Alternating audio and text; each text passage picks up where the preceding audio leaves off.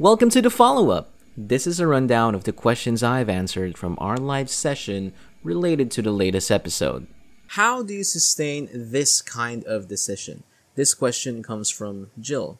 Now, Jill, I want you to have a firm grasp of your why. Why are you doing this in the first place? I had to train my will and determination by journaling. Journaling helped me in two ways. One, ranting. Two, objectifying a task that needs to be done. Ranting on a journal was good for me. I didn't have to worry about being a burden to a friend or a colleague. I was creating a database of how I felt as I reflect about it by the end of the day. Objectifying a task is extremely helpful. After I write my unfiltered emotions, it was time to work on what I need to do. So, this was the format that I came up with as I was journaling. There are seven. What's your problem? Why it happened? What I thought was doing? What actually happened? What can I do next time? How can I do it? And when can I start doing it? Don't just know your big why. Identify how you can do it. Because you have to align it to what you can control. Like your main influences and how you respond to your temptations. You, know, you gotta be careful with your media consumption. I personally listen to the songs Time by Will Akana. I openly express how this song influenced me to do better and that I have time. In the album Shadow Side by Andy Black.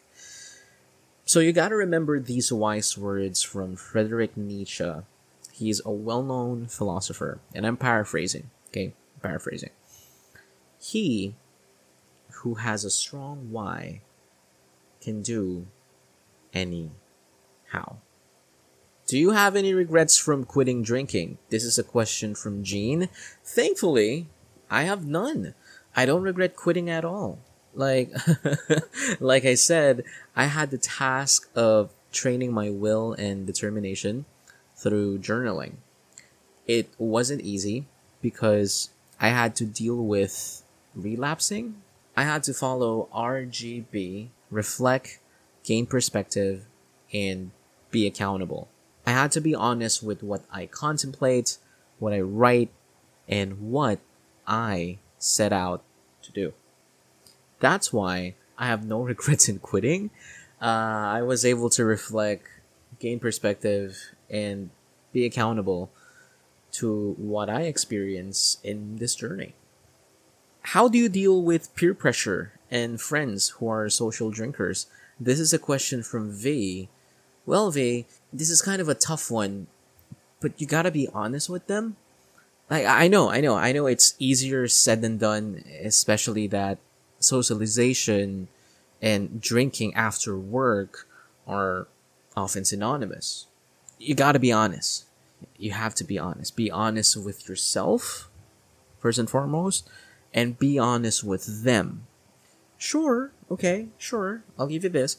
It's an option to adapt to your environment, but dude, speaking from experience, man, nothing hurts more than compromising your beliefs just to blend in. Dude, speaking from experience, speaking from experience, man.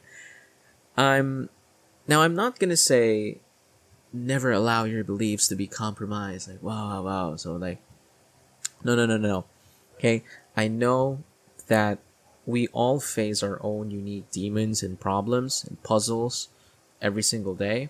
So, what I want you to do is to bounce back from your setbacks.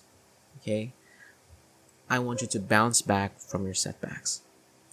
So, you have to strengthen your will, strengthen your determination, focus on what you can control, deal with the peer pressure by knowing your limits and when to walk away. And that's a follow up to the latest episode. For more content just like this, follow us on Spotify, Facebook, and Instagram at Runaway Podcast.